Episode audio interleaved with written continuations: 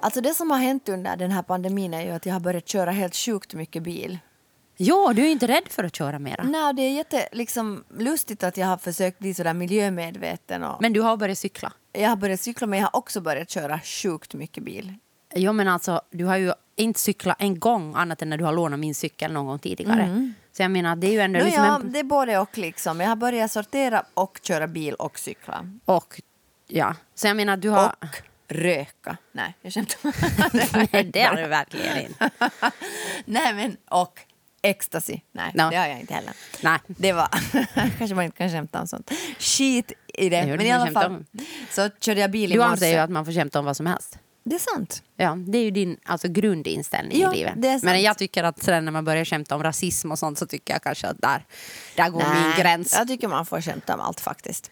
Om en Men- vit man står på cisman står och skämtar, tycker du att han ska skämta om rasism? Jag tycker inte han ska, men jag tycker att han får. Aha, okej, jag tycker inte han får. Nej. Jag tycker absolut inte att han får. Nej, men det är just på den här Ja. stället som vi är olika. Ja. Men sen, sen kan man ju tycka vad den goda smaken är och vad han liksom... Nåja, men i alla fall, jag, liksom, jag körde bil i morse igen och då lyssnade jag på radion och eh, det där... ehm, alltså på något sätt så är min bilradio fenoman. För att den vägrar ta in de svenskspråkiga radiokanalerna. Det är jättekonstigt alltså. Jag har försökt få in dem och jag, jag delar ju bil med mm, min dotters far. Och jag undrar om det är han som är fenoman. det är möjligt. att han var, det hade varit sådär Sonja, jag ska bara lyssna. Bara på finska. Jag vet inte. Och sen, jag har inte gjort ett jättestort liksom, försök heller att få in de svenskspråkiga kanalerna. För ofta när jag börjar köra där på radion och så hittar jag inte svenskspråkiga och, det, och då kan jag ju inte liksom försöka ratta in dem. Nej, och då ger du upp. Då är jag uppe och Det är kanske sådär- som när du säger när du tittar i chatten och säger att vad var det där? Det var någon som hade skickat det. Jag har faktiskt tittat i hela chatten Ja. och jag har inte hittat något. Så tittar jag liksom tre meddelanden upp och säger men här är det ju. Aj ja, jag tittar Ja, inte så långt upp. jag har jätte- verk- och då säger du att jag har verkligen sökt Johanna. Men det är frågan om eh, en upplevelse. Ja, men alltså då, om, jag, om någon säger åt mig att jag har verkligen sökt eller jag har verkligen försökt, då tänker jag sådär att okej, då är det någon som har hållit på i tre timmar Nej. och verkligen sökt. Nej, det är en liksom känsla verkligen. att jag har verkligen försökt göra det här. Men i alla fall, då har jag verkligen försökt få in de svenska radiokanalerna. Eller inte försökt. Ja, men jag har verkligen försökt, men det har inte lyckats. Så då måste jag då lyssna på finskspråkig radio. Och det, där, det som hände i morse var att jag tänkte att ja, livet har nog liksom förändrats liksom under coronan. För först kom det en reklam om någonting som hette, det hette liksom Iki-terrassit. Men jag hörde... Vad är det? Nej, det var bara ett märke va- på en terrass Jaha. alltså, som du kan bygga. Men jag hörde... vad Alltså, betyder Iki? No, alltså, det spelar ingen roll. Nej, men bara- det spelar ett roll för mig. Det bara ett namn. Alltså ett namn? Det bara Okej. vad det heter. Mhm. Det är liksom en terrass. Men jag hörde att de sa digiterrassit. Alltså digiterrass. och det här är den bästa terrassen. Och jag tänkte så här, jaha, digiterrass. Ja, det är kanske någonting man ska ha på under corona. Liksom, att man sitter på... Undrar hur det fungerar. Så började jag tänka så här, är det månne liksom en, alltså det är en restaurangterrass? Att man är liksom på Zoom på terrass? Eller är det liksom en, en digiterrass? Att man att man liksom, vet du, får någon sån här, vet du, fin miljö på datorn, liksom fast man sitter i ett zoom. Alltså, och då tänkte jag så här, nej, alltså min hjärna är överbelamrad med det här digiskiten. Ja, du har fått för mycket intryck. No, det, Det är helt enkelt så. ja, alltså, allting som har liksom ett i i sig så tror jag att det är digi, vad man än säger. Liksom. Ja, jag tänkte att det skulle vara sådär när du sa så jag hörde direkt hicki. Ja. Alltså svettterrassen. Jag tycker det ska vara liksom lite Nej, någonting det så här. tänkte jag inte alls på. Jag tänker nu är det varmt och svettas du på en terrass. Ja, nej, jag tänkte bara så här, digiterrass. Ja. Nej, jag vill inte gå på någon Nej digiterrass. men det är faktiskt något som jag verkligen inte gör, lyssna på radio. Nej, Alltså nej. faktiskt det är något som jag, alltså varken i bilen eller i verkliga livet. Nej. Jag, liksom, jag vet att många, till exempel Johan, min Ja. partner, så han har alltid radion på. Ja. Alltså dygnet runt. Så, Ja. Mm. så han liksom snappar upp en massa grejer. Och jag tänker liksom att det är ju bra för att du liksom hänger ju med på något Jag sätt. vet du ju får nu att digiterrasser, det är liksom det nya. Det är det nya Ja, i det till exempel fick du med dig då av Ja, det radiolyssningen. Men jag tänker liksom sådär att han, oftast när jag pratar om någonting så har han alltid hört det för Den där radion går och han liksom Ja, får ja. sådär alltså, oselektiv information. Liksom. Ja. Alltså det är bara liksom, det är ett sådant flöde som Det bara är ju kommer en in. motsats till att leva i liksom våra bubblor. Exakt. De säger ju att, att det är ju liksom, alltså det är en sak som har gått förlorad i och med liksom hela sociala medierna och det här on demand tv och sånt. Att vi ser inte mer Ja. sånt som vi, eller hör Nej, inte mer sånt som vi inte vill. Och jag tänker att, jag, att liksom de artiklar eller det som jag letar upp är ju verkligen sånt som jag vill läsa. Ja. Annars scrollar jag ju bara förbi. Ja. Men om jag ska på radion då skulle det ju komma också väldigt mycket info jag inte vill ha. Ja, precis. Och jag tänker att det är liksom någonting som jag, som jag tänker, okej, n- kanske någon gång sen så kommer, jag, så kommer jag börja lyssna på radio. Inte just nu, för att jag tycker att det är väldigt skönt när det är tyst. Alltså Ja. Jag har inget behov av det där. Alltså jag har inget behov av bakgrundsljud. Jag tycker det är otroligt irriterande. Alltså med bakgrundsljud generellt. Ja. Liksom att det pågår musik, det pågår liksom någon som pratar, tvn är på. Liksom. Jag tänker att det liksom är, om man gör något som är tråkigt som att köra bil då är det ju helt roligt att det kommer någonting annat också. Men varför du börjat köra bil så mycket om du tycker det är tråkigt? Um, för att jag har ett barn. Ja, ja, just det, för att Alina och du... Alltså, så det är inte, bara... Jag är inte ute och nöjeskör på veckoslutet. Du är okynneskör. Nej, det är Nej, men alltså, alltså, det är alltså, okej, bara för att du inte kan åka i spårvagn eller liksom, Ja. du kan inte åka kollektivt med Nej, jag Alina, så inte därför kör du bil. Okej, okej, okej. Det är inte så att jag åker ut till landet en sväng. Nej, nu ska nog ut och Jag prova autobahn. jag tycker det lät så. Det lät liksom så sådär, okej nu har jag börjat liksom gilla att köra bil. Och så, Nej, sådär, att det, liksom är, sådär. det är faktiskt av tvång. Alltså, Alina kan inte ha ansiktsskydd. Alltså det är omöjligt att Jo, få jo. henne att ha. Hon kan men inte åka måste, kollektivt. hon är ju 13, inte behöver väl ja, folk men tror du att, hur tror du det skulle vara att åka i buss med ett jag sånt tror, barn jag tror Alina? inte att det skulle vara populärt. Nej, jag tror att det skulle vara Jag tror folk skulle bli väldigt upprörda. Ja, väldigt upprörda. Ja.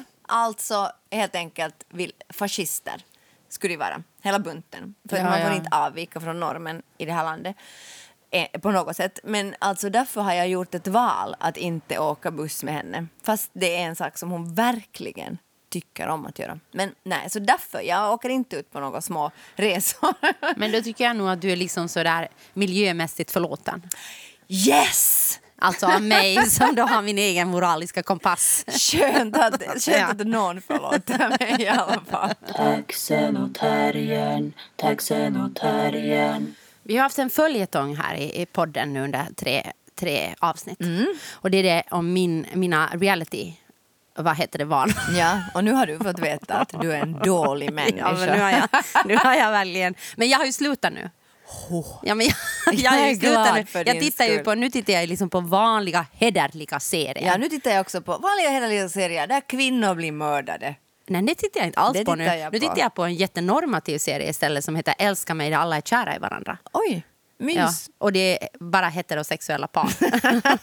Eller okej, det fanns en, ett lesbiskt par där också. Och det är också gammal, alltså människor som är över 65 som liksom knullar. Jaha, det är ju inte alls normativt. Nej, nej, men jag menar alltså normativt att du ska vara ihop och allting handlar om... Den heter ju Älska mig, den här serien. Det är en svensk ja. serie. Ja, ja. Ja. Nå, ja, men i alla fall, det är Men inte reality, tack och lov. Nej. För det har vi ju fått lära oss. Nej, men, det... jag, men jag skulle kunna titta på en reality-serie när gamla människor knullar. Alltså jag menar, det skulle ändå vara lite sådär liksom... Alltså jag menar människor som är över 65. Jo, men det var ju på Baltic Circle för några år sedan. Men det var ju inte en reality-serie. Nej, det var konstigt. Ja.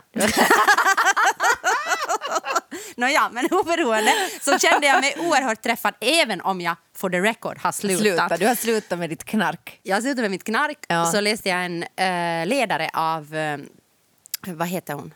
Susanne Ginman. Tack. Susanna. Susanne. Så- ja, no, men det är i alla Märta Tikkanens dotter. Hufvudstadsbladet. Oj.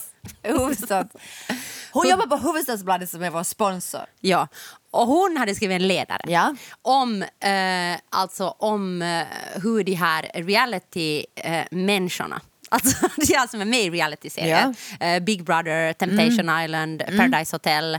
Vilka jag måste säga att jag inte har sett en enda Nej. Mm. än, så jag pratar nu lite så här. Jag, eh, alltså, jag, jag kan inte säga att jag har väldigt säkra källor. för jag, har verkligen jag- inte- jag har jag, inte har- sett jag, vet, konstigt. jag har sett kanske vet du, nå, ett avsnitt någon gång eller ett halvt avsnitt så jag vet vad det handlar om. Inte Temptation Island, men jag har sett liksom någonting av Big Brother och Paradise Hotel. Ja, Nå, okej. Alltså något, liksom, Ja. så att jag, jag vet vad det är. Ja, jag har tagit reda på. Mm. Nåja, i alla fall. Så hon sa att de har så skitkontrakt, vilket ju inte kom som överraskning för någon. Ja, och det var då för det här MOT gjorde ett stort eh, sånt här eh, Ylles-program. Det är ett gransknings- Ett, granskningsprogram program. gjorde ett stort, liksom, en stor granskning om då hur de här kontrakterna ser ut för de som deltar i de här reality Ja, och det ser jätteskit ut. De kan Väldigt ha, skit. att de kan ha liksom tystnadsplikt, som sträcker, sträcker sig, tystnadsplikt som sträcker sig långt över liksom det, när programmet har sänds. Det kan till och med vara livstidstystnadsplikt. Och sen just att, plikt. Ja, och sen just att de får, vad heter det nu, klippa de här programmen precis hur de vill så Ja. att, så att liksom saker tas, ur kontext och liksom Ja, att de, att de här människorna då, går, liksom då skriver under kontrakt där de eh, går med på att framställas hur som helst Ja, då kan man ju fråga att är det verkligen reality? Liksom? No, men det är väl frågan med det. all- ja, ja. all TV, Jo, jo, liksom. men i alla fall, Ja, det ja. klipps hur som helst. Ja, och, och alltså väldigt, väldigt dåligt betalt. Det kan Ja. vara sådär 150 euro per vecka eller någonting. Det var alltså jätteskit. sjuk- och sen var det också sjuka, det här, att liksom. om de vill lämna så får de inte lämna direkt utan de måste vänta typ Ja. 24 timmar och sånt. Och det är så här Ja. Frihetsberövande. Och då. den här Ja. Ginman pratade då i alla fall om att det är slavkontrakt. Liksom, Ja, i det här. ja. Och det här har ju också kommit jättemycket på tapeten nu eftersom eh, en, en man uh, våldtog två tjejer, liksom, två olika tjejer under samma kväll i svenska Paradise Hotel. Mm. Och det här liksom blev ju förstås... eh, och ingen, ingen gjorde någonting åt det då, men nu efteråt har då programmet stoppats. Eh, men att också liksom att vad, vad finns det liksom på något sätt för safety nets? Vad finns det liksom för, för på något sätt... Ja, det är när, liksom, när, när reality kommer för nära liksom, vad heter det nu, eh, fiktion. Alltså, det är som att man förstår ju inte, om någon blir våldtagen så måste folk ju gripa in. Ja, ja. Men man kan inte gripa in därför för att man gör innehåll, man gör content. Ja. Men det här är, och det här är ett dilemma då. Ja. Eller jag skulle säga att det finns ingen dilemma men nej, tydligen. nej, nej, nej. Och, då, och då skriver hon också kritiskt här liksom att, att om någon skulle ha gripit in i det här Ja. liksom, så skulle den inte liksom ha blivit hyllad som en hjälte utan snarare så skulle den ha liksom fått en utskällning. Ja, liksom, precis. För att det är exakt det vad du sa. Ja. Men jag menar, här är ju, det är ju jätte, jätteproblematiskt och jag, jag liksom känner mig väl, väl, väl... Jag kan inte prata idag. Nej. Gör det något? Vi gör, Okej, vi, gör bara, du. vi gör bara podcast, inte behöver du kunna prata. Vi gör bara content här. vi gör bara content, det här Men jag, innehåll. men ja. jag känner mig väldigt träffad.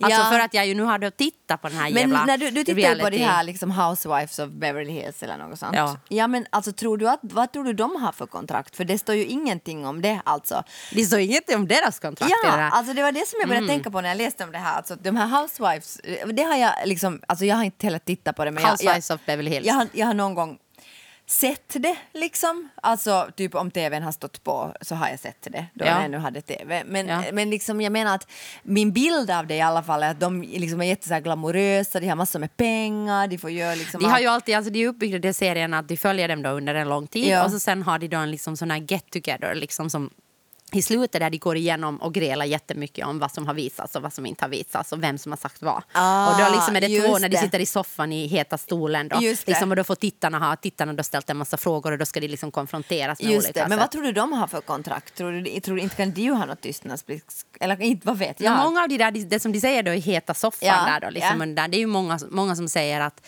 att de har ju valt att vara med i flera säsonger också för att de har ju, alltså massor av de där har fått bokkontrakt liksom och sånt, att de har ju liksom blivit liksom Ja. kändisar, de har ju varit liksom doldisar på något sätt bakom sina män, de flesta av dem. Ja, Vissa ja. är såna barnskådespelare men många har varit liksom doldisar Ja. bakom sina män. Ja. Och sen har de fått liksom jättemycket uppmärksamhet och blivit Via- liksom, via fått det här en då, e, ja, Ja. egen plats i liksom.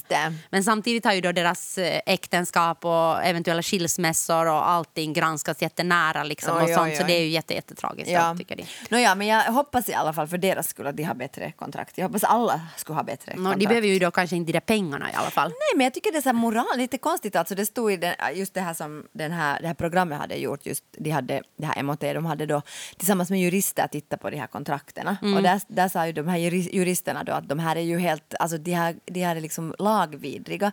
Att man kan inte frihetsberöva människor. Du kan inte säga att med det här kontraktet går du med på att liksom vara, alltså att, att du inte får lämna det här huset på, på så och så många liksom, nej, nej, nej, men då, kommer det ju, då blir det ju liksom som hon skriver också, den här Ginman, att då är det ju verkligen slavkontrakt. Ja, ja. Alltså för att då är det ju liksom eh, där, där hållen mot din Mot egen det- vilja. Ja, ja men, att, men att det är ju liksom... Alltså, och det som det också stod var att det är, inte liksom, att det är noga med att skriva att det här är inget arbetskontrakt. Liksom. Att, och för att då liksom slipper du alla arbetsskydd och allt sånt.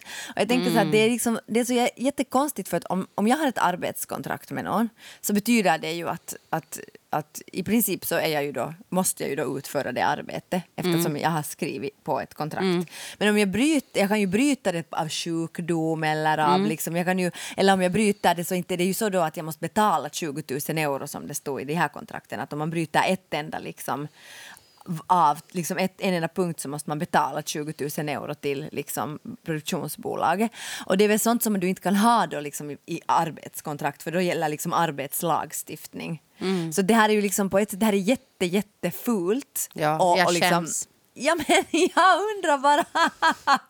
Ja, strö, strö, mera salt i såren bara. Att, att du kan är- liksom bara säga mer, säg lite till så jag känner ännu mer. men, som, men vi vet ju ingenting om de här Beverly Hills-fruarnas kontrakt. De, oh, de kanske har fantastiska kontrakt. Men oberoende så är det ändå reality. Ja, men då kommer frågan att varför vill människor titta på det, Det här? vet jag inte. Nej. Jag, jag vet inte alltså varför människor... Men alltså nu tänker jag sådär, varför tittar vi på dokumentärer? Ja, och det var det som då blev otroligt intressant tycker jag. För då var det en annan artikel i Helsingin Sanomat med en forskare som talar just Jaha. om dok, liksom skillnaden mellan dokumentär och reality. Ja, ja, men alltså jag håller med för jag tycker inte att det är så stor skillnad egentligen. Nej. Alltså ibland, jag tänker när jag har sett sån här dokumentärserie om eh, några såna här fundamentala eh, eh, mormoner som bodde liksom i Ja. något klipp och det är liksom män som har liksom tre fruar och så följer Ja. du deras liv. Alltså nu är det ju liksom ganska, Alltså, alltså, ja. det påminner det ju ganska mycket om de här liksom Beverly Hills ja. Housewives, alltså på något sätt, alltså, men då är det en dokumentärserie. Ja, och liksom. då tycker jag det är intressant att ställa sig liksom frågan att vad är liksom... Alltså, jag menar inte att de har lika mycket pengar.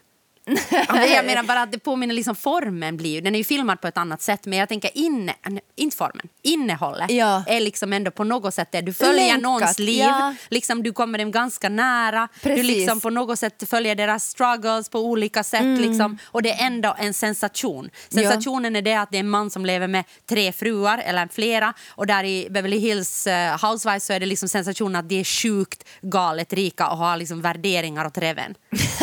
Men jag menar båda handlar ju om sensation. Nej, men jag håller helt med. Alltså, men jag tänker att... Alltså, alltså, ja, och jag och det där var ju bara ett exempel. Det finns ju hundra. Jag har ju tittat jättemycket på dokumentärserier också. Och Ja. tycker jag ju att de där dokumentärserierna jag Vissa förstår. Jag tänker också på den där eh, den här dokumentärserien som, jag, som vi pratade om i någon podd som heter The Vow. Ja. Som handlar liksom om en, en sekt. Ja. Liksom. Men nu är det ju jättesensationslyssnad i den också. Liksom, att den här sjuka sekten liksom, som utnyttjar liksom, människor här på det här sättet. ja. Liksom, och, och det blir bara sådär, och där pågår en massa helt sjuka saker. Pågår där till och med mord, pågår där liksom brännmärkning. Liksom, och sjuka. Nu är det ju, alltså, nu är det ju sensation. Absolut. Eller alla de här liksom murder eh, liksom cases, den här liksom making a murderer och Ja, ja, alla de här crime. liksom, true crime-serierna. Liksom. Men Alltså, det, står, är- det står just i den här artikeln just också att till exempel den här Tiger King, vad heter Ja, den? Den har jag den har- inte sett. jag har sett den. Men där, hon tog just den som, eller hen, jag kommer inte ihåg, tog den som exempel just att, att det där att, att vissa säger att det här är liksom ett konstverk. Och andra säger att det är bara sån här true crime shit. Liksom att det är bara precis samma liksom jag reality tycker, shit. som, alltså, jag tycker att det är alltså verkligen, när jag tittar på den så tänkte jag att det här är liksom, alltså det här är på något sätt liksom så sick att det är liksom att det går över gränsen, att det är liksom att det är som reality. Alltså du Ja. följer en, du följer en spritt galen liksom person. person. Ja. Liksom. Men, men, men då tänker jag så här att, att vad är liksom, okej, så vi har alltid som människor varit intresserade av vad andra människor håller på med och andra människors liv. Eller hur? Så, alltså vi, du och jag. Nej men som människor. människor jag tänkte att du och jag var speciellt jag intresserade. Är, nej, jag är speciellt intresserad Jag av alla. jag Nej, tänkte så vi som att du pratar som om- mänskligheten. vi i Blaue Frau nej, jag, har ju varit- nej, men vi som en del av mänskligheten. Ja, ja. Det måste vi väl ändå säga Ja, ja, att vi är en ja. del av. Ja, ja, ja. Eller jag vet inte hur du Ja. känner, men Ja. jag känner så. Ja. Och, och, så vi är liksom intresserade av hur andra människor har det. Och då är det liksom, alltså hur det, hur det liksom paketeras. Alltså, är det liksom en är det liksom en bloggare, är det ett Instagramkonto, är det en jätte liksom, häftig dokumentärfilmare som åker någonstans liksom, i fyra år och bosätter sig med några grisbjörnar, grizzlybjörnar, underliga djur och liksom lever med dem. Alltså, förstår du? Att, Sonja, Sonja, Sonja lever med grisbjörnar. grisbjörnar, det är en oupptäckt art. Men det är den här forskaren som lever med Ja, grisbjörnar. grisbjörnar. Le- lever med det. Sjukt mycket pengar till den där forskningen. Ja, livsfarliga grisbjörnarna. Grisbjörnarna. Då, det blir ganska god, god skinka av dem. till David Attenborough men kan du liksom göra en... Du har glömt de här grisbjörnarna. Ja, Du har pratat om grisbjörnarna. alla möjliga konstiga djur men grisbjörnarna har du bara liksom glömt. Men liksom att, att är det då bara det att vi är såna satans snobbar hela bunten? Att Vi är tyck- snobbar. att vi tycker- Mänskligheten är Eh, snobbish. Ja, men alltså att vi tycker då att, att om det är paketerat till så att det är någon dude eller dudette som, Som lever med grisbjörnar, då är vi såhär wow, det här är liksom någon som har gjort Men exakt så där är det ju! Men eller är det och då då så- kallar, eller så tittar vi liksom på reality på Paradise Hotel och kallar det vår guilty pleasure. Ja. Och då kan vi titta på, för det är liksom ordet som du kan titta på när du säger det ordet framför någonting. Ja. Då har du med, jag försökte förklara det åt min mamma här alltså Ja. häromdagen, så frågade hon vad, vad, vadå? Så säger jag, ja är det din guilty pleasure? Det var någonting hon tittade Ja. på. Ja, jag minns inte ens vad det var, det var inte reality, det var någonting annat. Nej. Men, eh, och då sa hon, vadå guilty pleasure? Så sa jag, ja ja, det är bara ett ord du kan använda för att ha med gott samvete kunna titta på vad som helst. Ja, Och ja. jag menar det är Så är liksom, det. alltså exakt det. Du kan sätta guilty pleasure framför allting och sen kan du liksom bara säga ja ja men det är mitt guilty pleasure. Jo, jo, men ja, absolut, jag håller, helt, alltså jag håller helt med dig. Men jag tänker så här att okej, så då är liksom de här realityna liksom, de motsvarar i princip bara ett behov som vi har. Att se på hur andra människor är. Ja och också alltså det är ju liksom det att både i dokumentärfilmer eller eh, real crime eller Ja. sånt här, så finns det ju en, eller om för den delen om vi drar det till det, autofiktion Ja. eh, som vi sysslar jättemycket Ja. med när vi liksom utger någonting för att vara sant, sant, ja. eller du vet inte vad som är sant och vad som inte.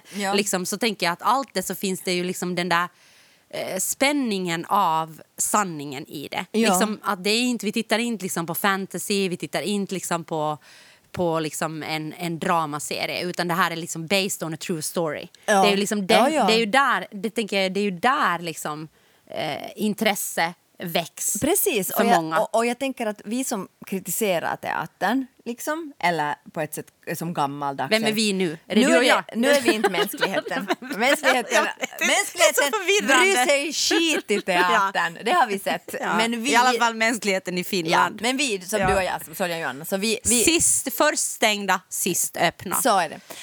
Fuck you. Ja. Ja. No, men i alla fall...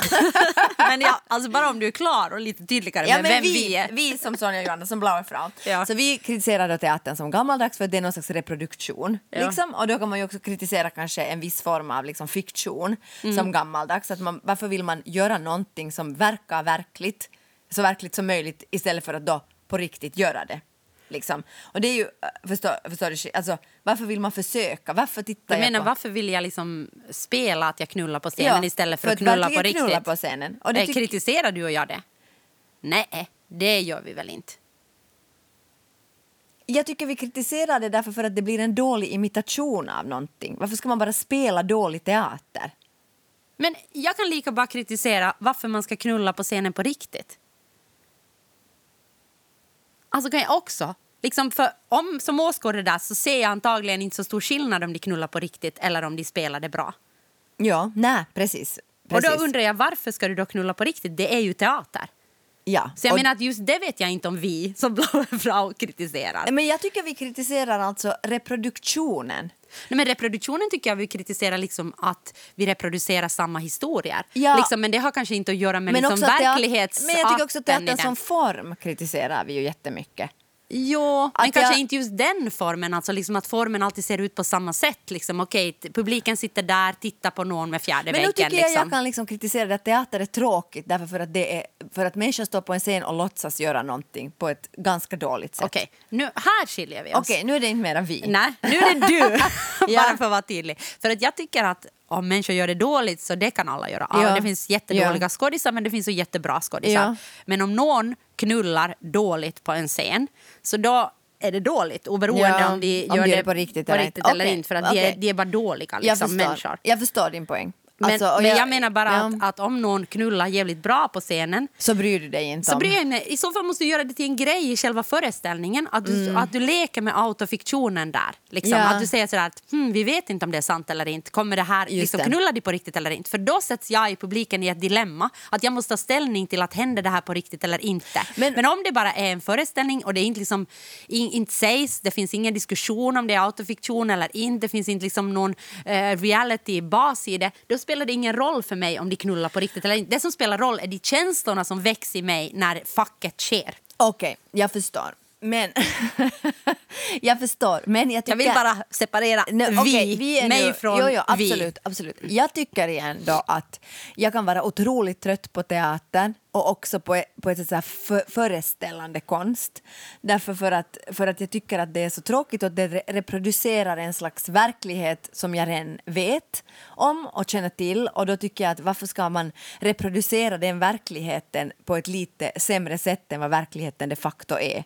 Och därför, Så du skulle vilja se reality-teater? Nej, men, nej, jag skulle inte Men vilja det är se ju det du säger nu. Nej, jag säger inte alls det. Det är det du säger att jag skulle vilja se. Jo, jo, jag men då förstår jag inte vad är skillnaden då. Nej, och det är det jag menar att jag tycker att det är det här det blir på riktigt intressant för mig. Därför för att då ställer jag mig den frågan att no, men vad, vad är det som skiljer då till exempel performancekonst från reality-tv?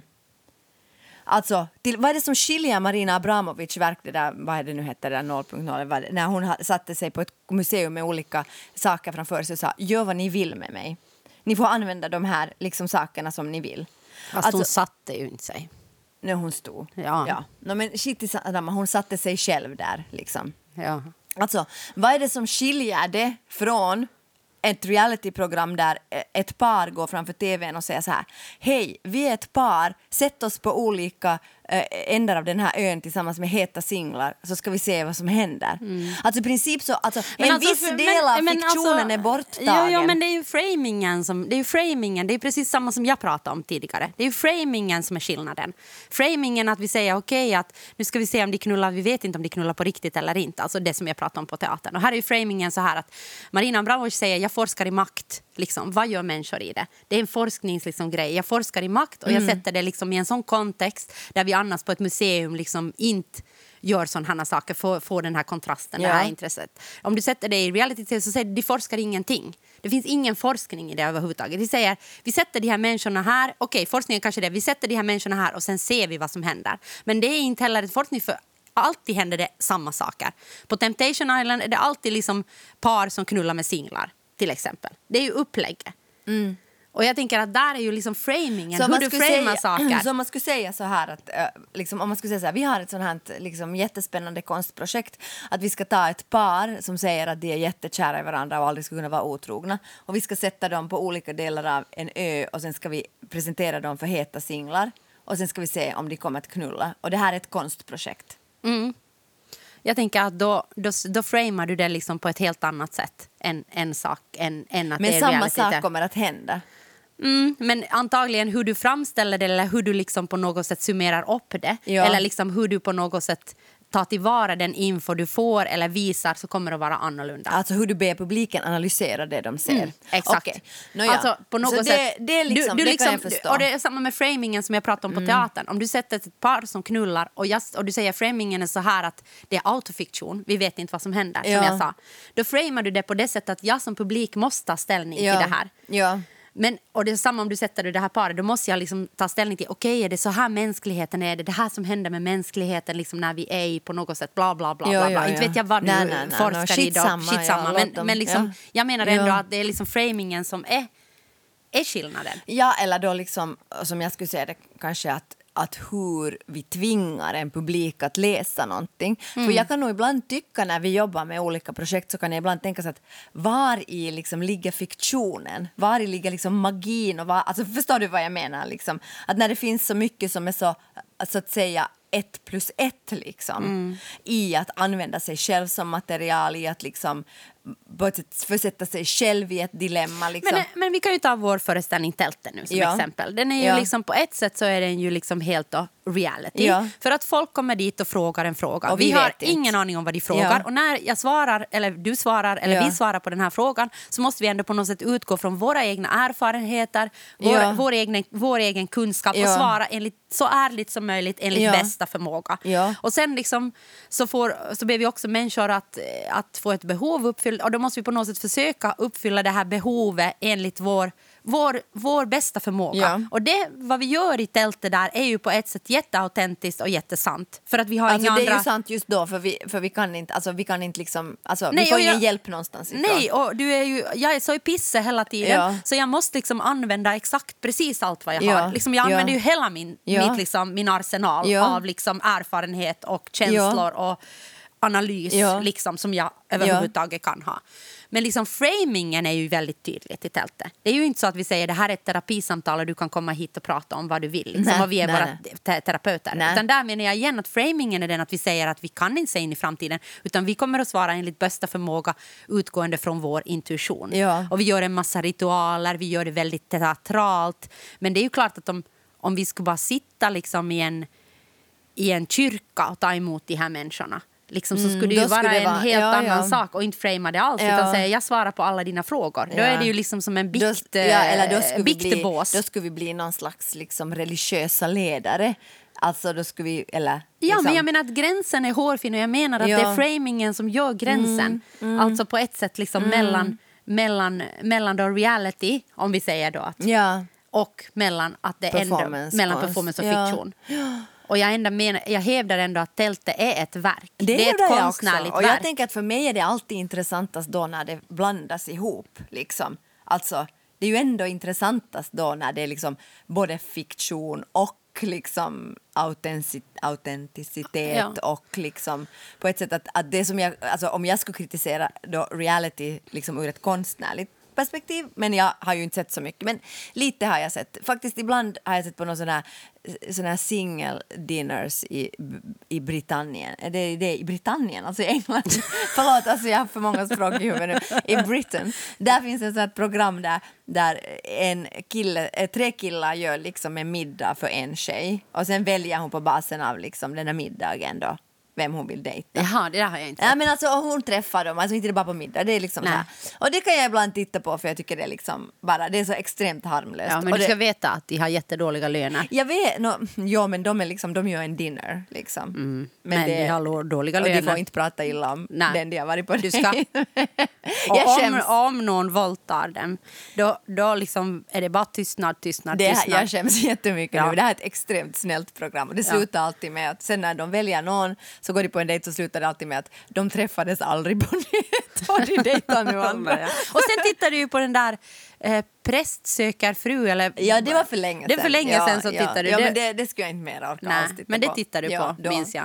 Och Nå, det var ju reality. Det var reality. Ja, men i alla fall. Så om jag nu skulle analysera det här ur ett konstnärligt perspektiv då, att jag skulle se, se på det här som ett performanceverk, Mm. så skulle jag kritisera jättemycket min roll. Att varför skulle jag komma in och titta på det här? Liksom. Ja, att va- din roll är lite oklar. Att min roll är lite oklar. Att va, va, vad har jag för relation till det här verket? Liksom? Att Och, vi, varför? och det måste kanske sägas här att vi som Blaue Frau, nu är det Ja. vi som Blaue Ja, Frau okej, igen. hoch, Okej, ja. hoch. Så då liksom vi ifrågasätter alltid liksom publikens roll. Ja. Liksom att va, va, Varför- varför, är ja, de där överhuvudtaget? Ja. makten mellan oss och publiken. Ja. Och det är väldigt viktigt, alltså ibland liksom verk kan börja liksom från den. När vi skapar Ja. konstnärliga verk så börjar det liksom från det. Varför vill vi att publiken ska Ja, komma? exakt. Ja. Ja, då tänker jag så här att okej, att i den här eh, single dinner eller vad det nu sen heter så skulle jag kanske nog som, som liksom konstupplevare så skulle jag ställa mig frågan att varför, varför ville ni att jag skulle se på det här? Vad behövde ni mig till i den här? Men annars skulle jag nog kunna titta på det som ett konstverk. Liksom. Att det är ju jättespännande vad de gör för mat och, och hur de liksom ser ut när de, de där kvinnorna när de kommer dit så får de något jätteäckligt. Liksom. Och det är så här, mm, det var jättegott. Men om, det skulle liksom. vara, men om det då skulle vara autofiktion och det skulle vara spelat det där och du inte skulle veta om det är sant Då eller skulle inte. jag vara superintresserad av det. Ja, ja, alltså jag menar, då sätter du Därför liksom då skulle det finnas en tredje faktor. En Precis tredje som vi faktor, pratade om ja. innan, att när det blandas blir det på något sätt konstigt när det är för mycket ett i ett. Ja. Och det är kanske det som jag skulle kri- kritisera reality för. Att Ja. det finns inga motbilder. Nej. Liksom, och ett dåliga konstnärligt- kontrakt. Ja, dåliga kontrakt. Ur det finns det nog inom konsten också. Men, Men, men nu tycker jag ju att det är samma, liksom, alltså jag tänker, som före pandemin när jag Ja. då fick se konst. Ja. Så tycker jag ju att det fanns liksom en sån där... Som, jag läste, vi läste någon artikel om det också, nu minns jag inte vad det var. Men Nej. liksom om den där sensationslyssnaren på Ja. något sätt. Liksom att, att på något sätt att vi söker mer och mer efter kickar och kickarna blir svårare och svårare att Ja. få. Jag vet att vi har läst någon sån här artikel. men det håller jag källa, håller 100 procent med dig. Källa är oklar Ja, i alla ja. fall. Och jag tänker att så tycker jag att liksom konsten var också på väg på något sätt i, åt det hållet. Liksom att det fanns en sån där... Liksom, det, var jättemycket, Sensationslyssnad. det fanns jättemycket liksom äkta liksom, penetrering på scenen. Ja, det till exempel. vi, det fanns mycket liksom, av vi det, såg den där, ja. Nu kommer jag bara att tänka på den där Mette, vad hette hon? Ing, Ing, Ingvar. du, du googlade just. Mette Ingvarsen. Ingvartsen Ja, ja. som liksom gjorde föreställningar på, jag tror det var på Sidestep-festivalen Ja. på, på Zodiac i, Ja. i Helsingfors. Så tänkte jag att hon, att hon liksom hade ju också som penetrering liksom Ja. på, på, på scenen. Och hon gjorde någon sån här 69 positions eller liksom någonting Ah, sånt. jo, det var något sånt den hette. Jag har glömt hela föreställningen. ja, men det fanns två Ja. föreställningar i alla Ja, fall som hon ja. gjorde där. Och då, det fanns ju jättemycket liksom sån konst, Ja. tycker jag. När liksom konstnärer utsatte sig på, samma sätt kanske som performancekonsten har gjort under alla tider. Ja, Men det här utsatt liksom, liksom, eh, utövaren. ja, utövaren utsattes Ja. sig själv för liksom verkliga saker. Ja. Och jag tycker att det liksom var på gång ett jättesån stor liksom trend. Nu är jag trendspanare. tack och lov den här pandemin kommit och gjort allt nej. konservativt. Ja, exakt. I, inom, inom konsten liksom, och och inom alltså kanske också danskonsten Ja. men också inom teatern på ett Ja. sätt. Liksom, där, det, där, där, där gränserna suddas ut mellan performancekonst och dans Ja, och performancekonst och, och teater. liksom. Mycket mer att var, var, liksom går, var går gränsen. Ja. Och jag är ju av den åsikten att allt kan vara teater. Alltså för att jag, jag tänker att Också reality. No, inte reality. Men jag tänker att allt kan vara teater som du kallar teater. Att jag Okej, tänker bara att ja. du måste öppna upp begreppet teater Ja, och ja, säga liksom att ja. teater kan vara mycket mer än, eh, än vad heter det, institutionsteatrarnas Ja, ja. kammarspel. Ja, ja. Alltså, så ja, tänker jag. Absolut, nu Att- är det vi. Jag, Jag, tänker med. Mm. att tältet som vi gör är teater. Absolut. Jag det kallar det inte en installation, Nej, jag kallar det, det- inte performancekonst, nej, utan det jag kallar teater. det Ja, teater. med. Men jag menar bara att, att nu tycker jag på samma sätt, det jag skulle komma till är att på samma sätt när då vi vet att liksom då till exempel konstutövare, dansare i det här Mm. fallet, utsätter sig för saker. Och vi vet att den här dansaren gör det, så nu försvinner ju liksom lite av intresse också för mig där, för det blir för mycket ett i ett. Att jag behöver ju på något sätt den där autofiktionen för att liksom hålla intresse uppe som konstverk. Eller Annars- en fråga. eller en fråga. Om jag bara liksom går och tittar Ja. på en dansare som utsätter sig för saker så blir ju liksom min fråga... Nu pratar jag inte om det där met- Mette, jag minns Nej, inte ens, jag sorry, jag minns. Jag inte ens den där föreställningen. föreställningen. Ja. Men jag bara kom på det namnet Ja. liksom när vi pratade om det. Det är många andra föreställningar vilka jag inte vet namnet på just nu. Så fråga mig inte. Som jag har sett under årens lopp. Liksom. Och jag, och jag tänker att, att för mig blir det liksom ändå ointressant att titta på någon som, som, blir liksom, som penetrerar sig själv. Liksom, I på- anus. Absolut. Det eller inte behöver det vara i anus. men det kan var det också, hon gjorde. Ja. Det kan också vara i vaginan. Ja, ja, ja. Men ja, okej. men Framstjärten. Ja, fram, jag tänker bara så att för mig det... Private parts. där nere. Där nere. Det, jag tänker att det, det som är viktigt kanske, det är ju den där att konsten på något sätt måste skapa kaos. Liksom. Och konsten måste skapa frågor och konsten måste ställa sig i mellanrummen. Liksom. Ja, men och, annars tittar jag ju bara som att jag tittar på reality. ja, och, och då kan man fråga sig, att är det så att reality skapar kaos, ställer sig i mellanrummen och ställer frågor?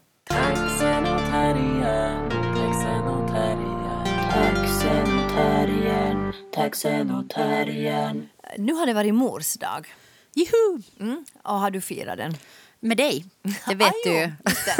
det. var, det var liksom Ja, så men du hade "Hör fått du, Johanna?" pannkakor. Jo, alltså min dotter så eh, hon gjorde pannkakor, eller när hon vaknade. Jag väckte henne vid klockan två. Det är så som vi gör hos oss när vi får På sova. morsdagen. Nej, men alltså hos oss så får man sova hur länge man vill. Men Ja, ja. det är inte så. Min pappa var alltid sådär, nej, att det är liksom någon sån skam. Den där äldre generationen tycker att det är liksom skamfullt att sova länge. Mm. Det är dåligt. Ja, men jag har ingenting sånt. Jag tycker det är bra. Så jag är alltid lycklig när människor har sovit länge. Ja. Också min dotter, för då tänker jag att nu har hon fått sova ut. Ja. Jag tror det är bra att sova. Jag har ingenting emot att sova. Men alltså jag tänker att människor ännu kan vara sådär, oj herregud, de skäms över att de har sovit länge. Liksom. Det ska "Oj, de sluta Sov med." jag ända till klockan elva? Liksom. Jag, var Nej, såhär, det ska "Eh, de jag kan lugnt med." sova till två om jag får. Sluta skämmas för det. Nåja, men sen gjorde hon då uh, glutenfria pannkakor åt mig och så sjöng hon eh, den där mm, Spice Girls Mamma, eller vad heter det? Ma mother? Ma Mamma, I love you. Mamma I love you. Och så började jag gråta. Hon spelade ukulele och sjöng det. Och sen gick vi och hoppade till en sån här eh, trampolinpark med dig och Alina. Mm, det var roligt. Men eh, det där... Så jag firade alltså hel, du tog en hel, du tog ut allt. en hel dag. Och sen drack vi ännu kaffe med din mamma på, på liksom, Oh. hos, hemma hos henne. Så jag, liksom, jag känner att på mors dag har jag aldrig firat så mycket i hela mitt liv. Jag har gråtit, jag har skrattat på trampolinpark, jag har haft trevliga möten tillsammans med din mor, diskussioner, jag har umgås med dig och ditt barn. Alltså det var så mycket mammor och Oj, barn oj, liksom, oj, så jag oj, verkligen oj. känner att jag har firat. Ja. Men, men är det liksom problematiskt att fira mors dag? Det är klart att det är problematiskt att fira mors dag för att det är ju liksom väldigt många som lider av barnlöshet. Ja, nej nu tänker jag inte alls på dem. Nej, men jag tänkte på ja, dem. Okej, ja det är ju jättejobbigt för dem förstås. Mm. Ja, och fertiliteten sjunker. Det läste jag i The Guardian förresten. Just det. Att fertiliteten, alltså, alltså om, var det om 25 år, om det fortsätter, eller var det 50 år? Ja, jag tror det var någon Nej, mera. 50 år, någonting Det var sånt. någon.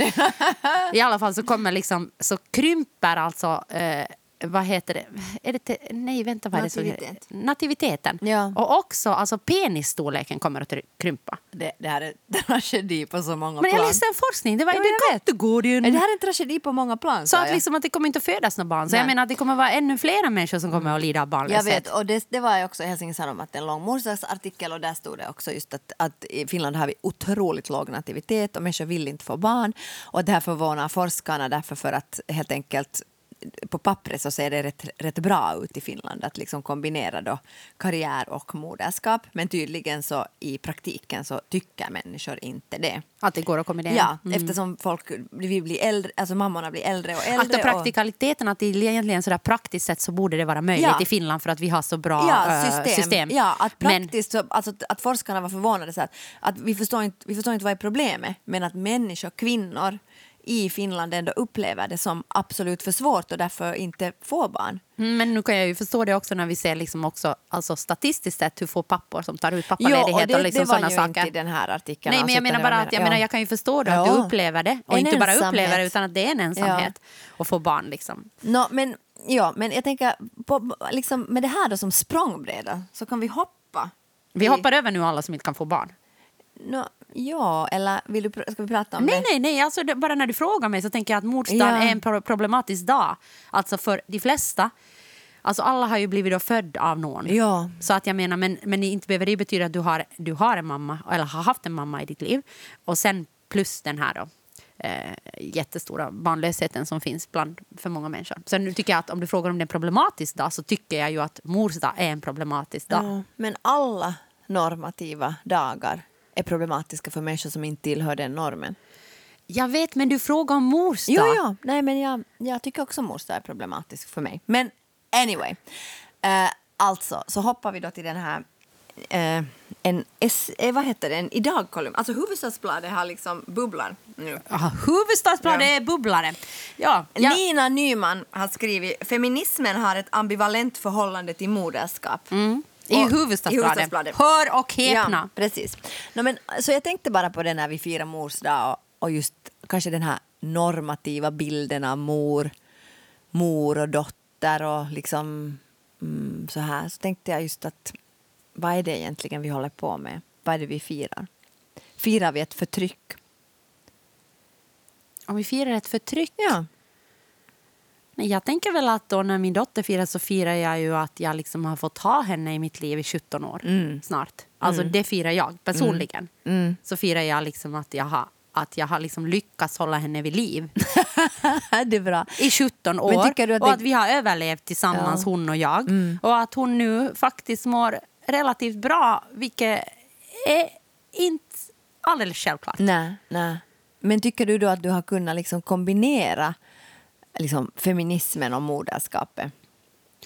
Mm, på grund av att jag har liksom haft ett sånt jobb som jag har haft. Mm. Jag tror skulle jag jobba liksom på en institutionsteater med Tyra under alla år så Ja. tror jag, alltså det skulle inte ha varit möjligt. Tyra Nej. har ju varit med oss på jobbet. Alltså Ja. Jag har ju haft en kollega som du Ja. som vad heter det, har, har liksom varit väldigt, liksom, alltså förstått att jag inte kan vara på jobbet utan mitt barn. Att det, för att jag liksom inte, alltså det, inte, det har inte funkat.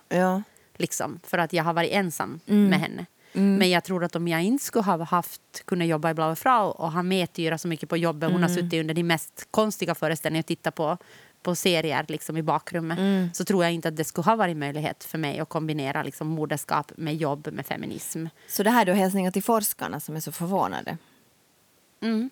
Alltså att det, går, det har gått därför för att du har liksom skapat din egen arbetsplats. Så är det. Och, och då skapa en, vi har skapat en arbetsplats där det är möjligt att liksom ha såna barn som du och jag har haft. Ja. Alltså liksom, vi har ju helt skräddarsytt vårt arbete för att vi överhuvudtaget ska kunna Mm. jobba. Men på, på grund av det så tycker jag att det har gått att kombinera liksom barn, jobb och feminism. Mm. För, för mig. Ja. Men, men alltså, nu kan jag ju bli liksom... Jag blir provocerad när jag läser den där artikeln. Ja. Alltså för att jag tycker inte att det har så mycket med mitt moderskap att göra.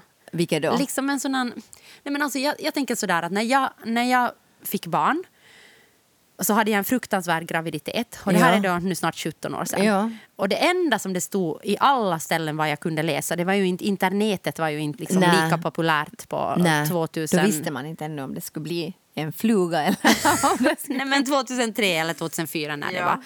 Liksom, eller 2004 fick jag barn. Men, Ja.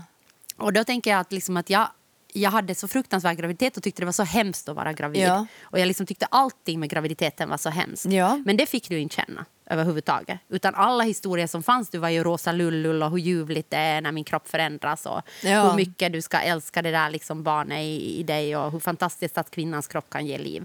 Ja. Liksom. Ja. Så jag menar, jag, hade ju, jag kände ju inte liksom på något sätt att jag hade någonting med den bilden att göra. Nej, nej. så Nej, det var ju liksom jätte... Och sen tycker jag att mitt föräldraskap så hade ju väldigt stora delar av det så har jag ju varit ensam med ett barn och det Ja. har varit sjukt tungt. Ja, ja. Alltså, jag har varit ensam med alla liksom, besök på akuten och liksom allting och jag liksom tycker att mycket av att vara liksom förälder är sjukt tungt. Ja, det håller jag med om. Och det, Det är majoriteten av mitt föräldraskap. Det betyder inte att jag älskar mitt, älskar mitt barn mindre. Nej. Jag älskar mitt barn mer än allt annat på hela jorden. Ja. Men jag tycker att föräldraskap och vara mamma är någonting som är in i döden tungt och komplicerat. Det håller jag med om. Och, det, Plus en. Och, jag tänker Mm. att, och jag tänker att den historien tycker inte jag igen att jag hör så mycket om i samhället. Utan jag hör bara om hur ljuvligt det är liksom med barn och hur fantastiskt och allt vad barnen ger oss och hur mycket det, hur det är fint. Så jag tänker liksom bara att jag bara delar inte den uppfattningen om att diskursen är att det ska vara liksom... Att, jag tycker diskursen är en annan än det är vad jag upplever. Ah, just det. Jag tycker gärna att diskursen är så här att, att, att, liksom att, att barnen är någon slags projekt och det är jätteviktigt att de ska liksom, alltså att man ska göra rätt och det finns ett sätt att liksom laga mat och det finns ett sätt att ha hobbyer och det är viktigt liksom att, att, att jag tycker att, att barnen är liksom mycket jag tycker det är bara den enda diskursen jag har. Att det finns liksom rätt sätt att, göra, att vara förälder på. Men det diskuteras ändå i en positiv anda. Att hur ljuvligt det är ändå. Tycker jag. Ja, Alltså jag, jag, liksom, jag tycker det. Så jag tänker bara att, liksom, att när det kommer liksom sådana... Eh, alltså när det kommer det och säger sådär att ja, vi får inte prata om hur ljuvligt det är att ha barn. Liksom. Ja. Så då liksom blir jag liksom provocerad för jag tycker att det är det enda vi pratar om. Hur ljuvligt det är att ha barn. Jag tycker att om jag säger vad jag, vad jag tänker så tycker jag att... Säg inte. Nej. Tack för att ni har lyssnat på den här Ja, podcasten. säg, säg, säg, säg vad du tänker. Om jag nu skulle säga i den här åsiktspodcasten vad jag, tycker- tänker. Alltså, om det nu finns plats för mig Ja, här. no, nej, alltså, nej, jag menar inte alltså. Jag menar att... Men du har nog pratat så jävla mycket om ditt barn så kom nu inte att säga... Nej. Vad har du nu ändå att säga om ditt barn här? Har du tömt den kistan? Har du tömt den kistan av skit Ja, jag, tycker, jag tycker varenda jävla podd så ska vi höra om ditt barn. Ja. Så ja, vad- det, är det inte nog nu? Ja. Nu är det nog. Nej, utan jag tänker att jag tycker att, att föräldraskapet, som då är ett moderskap i mitt fall, ja. är fullständigt allomslutande, tycker jag. Alltså det är som ett hål. Som jag, inte säger, jag säger inte att det är positivt eller negativt. Det är ett hål. Jag säger att det är ett hål att Och det handlar inte om hålet i din fitta. Nej, eller Som ditt barn har kommit ut, ja. Men alltså jag tycker att moderskap är ett hål att fullständigt sugas in i. Alltså. Mm. Och att för mig har det varit mycket som ett motst alltså en ambivalens i det där. Jag kan inte se liksom att jag har, att jag har själv Alltså menar du att du måste sugas in i det där hålet? eller att det suger mig. Att du kan liksom inte, du kan inte vara lite någon annanstans Nej. och lite i moderskapet Nej, utan du måste, jag vara, i moderskapet. Och att Mm. jag har liksom måste på något sätt klafsa och krafsa mig ut ur det där hålet liksom dagligen. Så jag upplever liksom inte att det är liksom en plats av kraft eller styrka eller liksom, Nej, det upplever jag liksom inte eller heller. motstånd. Eller, alltså jag Nej. upplever att, att, att, att moderskapet skulle kunna ta tusen procent av mig. Och att Plus mitt barn en på allt du kräver säger. liksom tusen procent av mig. Ja, det tycker jag att mitt barn kräver också, även om jag har ett mer normativt barn än du. Ja, men, men, men, och att mitt jobb är egentligen helt enkelt att inte sugas in i det där hålet. Just det. Men då- tycker du att du då kan vara feminist mam och mamma? Alltså hur kombinerar du feminismen då? Som det är ju, om, vi, Ja. om vi på något sätt refererar till den här artikeln. Ja, om du på något sätt skulle knyta Ja. an den här Nej, men alltså, jag bara intressant Nej, jag alltså, liksom- Ja, nej, jag, jag vet inte, för att jag tycker att feminismen handlar ju om, för mig om ett ifrågasättande av en norm och ett, en världsordning. Och feminism handlar också för mig om mitt konstnärskap. Ja, och ändå är det ju ganska normativt i vårt samhälle att vara mamma. Ja, men inte att vara mamma som jag är mamma. Nej, det är väldigt Det är icke-normativt. icke- Men, men att vara mamma är normativt. Ja. Ja. Så att jag menar att jag har ett barn och då, då är jag liksom i den normen. Är det det du menar? Normen av att vara förälder? ja. Ja. Jag menar bara att, liksom, att barn... Att, ja, exakt det. Jag behöver inte säga det på Nej, nytt. just det. Men okej, så jag, alltså jag tycker att, att för mig handlar feminismen om ett motstånd och om eh, konst. Haha. Och, och det eh, har jag på något sätt lärt mig att kombinera om vi refererar till vår förra diskussion. Därför för att jag tycker att vi jobbar liksom så mycket med oss själva som material och vi jobbar så mycket utgående. Alltså, vår konst kommer ju från oss. Vi, rep, vi liksom är ju jättenoga med att vi vill inte reproducera, vi vill inte liksom berätta andras historier och så vidare. Och då kan man ju fråga den relevanta frågan, är det reality vi håller på med? Nej. Nej men, först, Och det är det. och det är det på ett sätt. Men, men, liksom, men att jag menar att, att det där att, att då tycker jag att det har, har liksom att nu har min, min identitet som mamma särskilt till ett späsbarn har ju gjort att jag har förändrats som människa otroligt mycket. Eller inte förändrats som människa. jag har inte förändrats som människa men jag har måste kämpa och jag måste liksom dagligen kämpa med frågor som jag tycker att egentligen är för svåra för mig att handskas med. Jag förstår. Och det tycker jag att jag har kunnat ta in i min konst. Okej. Och in i ett, ett slags motstånd som jag upplever att feminismen är, motstånd mot ett normativt tänk. Ja. Men vet och jag om- menar, nu tänker jag ju att, att ditt barn är ju icke-normativt. Ja. Så jag menar, du lever ju också i en icke-normativ verklighet varje gång du har henne. Ja. Och jag tänker, det korrelerar ju också liksom på något sätt med, en, en liksom, med feminismen. Alltså inte på något sätt, utan direkt med feminismen. Ja, som men- ändå handlar på något sätt liksom att Och om- där tänker jag att som feminist tror jag att jag har haft bättre beredskap att ta hand om det här barnet. Alltså Just som det. Mm. normkritisk, att det, det har gått liksom åt båda hållen. Liksom. Men inte vill jag ju säga att mitt barn är någon slags källa till min Jag är så glad att jag har den här autisten där hemma. Vet du, man lär sig så ena och det andra, det tassiga saker. Nej, inte det, inte det så jag menar. Men, men nu är det så att jag har fått det här barnet så jag, jag liksom, vet du.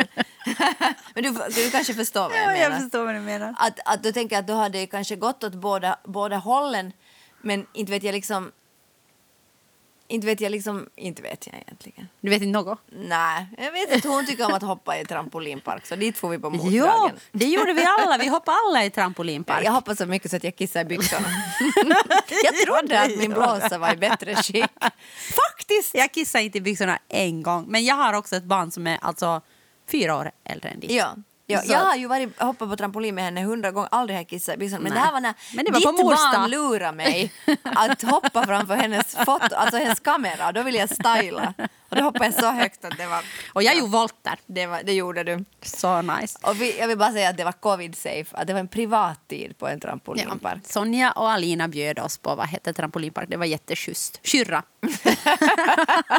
Nej men alltså, ja, ja, alltså egentligen så tycker jag att allt du säger också kan appliceras på ett alltså mer normativt barn. Säkert. Tänker jag Det- liksom bara, det alltså, du jag har ju bara din egen verklighet. Ja. Men jag tänker att allt du säger, att jag håller också med om det där liksom hålet. Att det där barnet, det där barnet tar ju allt det får. Ja. Alltså barn tar ju, så att du måste ju på något sätt, liksom, det är du som måste sätta de där gränserna. Ja. Liksom. Och om man har svårt med det så då är det Ja. jätteproblematiskt. Men jag tänker kanske också att, att ett sätt kanske för mig att hålla feminismen i mitt liv när jag har varit så, så är också kanske att jag inte liksom att jag inte att jag kanske min starkaste identitet inte är att vara mamma.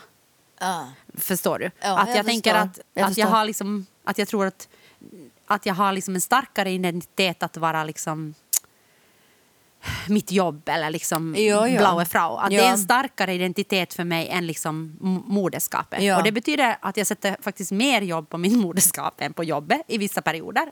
Alltså, så är det ju. Liksom att Såklart. det är ju det, är ju liksom det som är det viktigaste ändå. Jo, jo. Att jobbet blir ju ändå alltid sekundärt i Såklart. förhållande liksom till Såklart. moderskapet. Men identiteten. Ja, Och, okej. jag, ja, och, jag, och ja. jag har tänkt på det många gånger att jag tänkt sådär att nu är Tyra 17 år. Eller hon fyller 17 nu om någon vecka. Mm. Och att hon kommer ju så småningom att flytta ut. Alltså det, är inte, det närmar ju sig Ja. det där datumet. Alltså inte vet jag hur länge hon Nej. tänker bo hemma. Men alltså jag menar det är ju inte som 10 år kvar. Nå- Antagligen Nej, inte. alltså hon bor inte hos mig Nej. 10 år. Alltså jag säger det är inte 10 år kvar. Att det, är un, det är under fem år kvar. Ja. Alltså tills Ja. hon kommer att flytta hemifrån. Det tror jag också. Och jag tänker liksom sådär att, att klart att det, det, är ju en, det är ju en jättestor omvälvning i en persons liv, speciellt för oss som har levt på Tumis Mm. Ja. största delen av vårt liv, att när ens barn då plötsligt liksom ska flytta ut. Ja. Men jag har tänkt liksom att jag tror att det kommer att hjälpa mig på ett sätt att min identitet, min största identitet inte har varit att vara liksom mamma. Ja. Att jag har så mycket saker eh, så mycket saker utanför det. För jag tror liksom att, att jag kommer kanske att kunna, det här är nu bara vad jag tror, men jag tror kanske att det kommer liksom att gå ganska bra för mig. Ja. Även om hon flyttar ut. Jag kommer att klara mig helt bra. Jag kan tänka Ja. hon har sitt liv, jag har mitt liv. Ja. Vi kommer alltid att ha varandra, vi kommer alltid att älska varandra. Liksom. Men att life goes on. Life goes on. ja, men det tror jag nog också på den där identiteten, att vad det är för identitet, hu- var vi identifierar oss. Mm. Men jag tänker det har kanske hjälpt mig att hålla liksom feminismen, att feminismen har liksom att jag har kunnat liksom hålla kvar feminismen i mitt liv även om det där moderskapet har på något sätt för att det är inte Sluka. Ja. mig så mycket. Taxen och terriern, taxen och terriern. Du har lyssnat på Taxen och terriern. Det är en mm, faktapodcast. Det är ett konstprojekt Just det! eh, med, med, med ingen fiktion, utan endast reality. Det här är en åsiktspodcast i samarbete med Hufvudstadsbladet. Eh, Mitt namn är Sonja Alfors. Jag heter Johanna Wingren. Och den här podden klipps av Dimitri Paile. Eh, vad är det nu jag ska säga? Du kan säga till exempel om din lover. Ja, åh, min lover Johan Isaksson har gjort loggan. Och fotona är tagna av Lina Aalto Setälä. Och jingeln är gjord av Systraskap. Kapporna på bilderna. Du är helt borta Jag vet, men det är helt okej. på bilderna. är sydda av Sanna Pietila, designad Malin Nyqvist. Säg resten, jag kommer inte på någonting mer nu. Hunden, hunden. Säg om hunden. Hunden på bilden är Adele Lagerströms hund. Ja. Och Chasse är min goda vän. Som är alltså Adels mamma och egentligen så är det ju hon som har köpt den där hunden. Alltså bara for the record. Det här blir en jättelång podd, men det är bara bra. Det där, det är content. Content hela vägen. Vi Ta hörs. det som en reality show. Taxen och terriern, taxen och terriern. Taxen och terriern, taxen och terriern. Taxen och terriern, taxen och terriern. Taxen och terriern, taxen och terriern.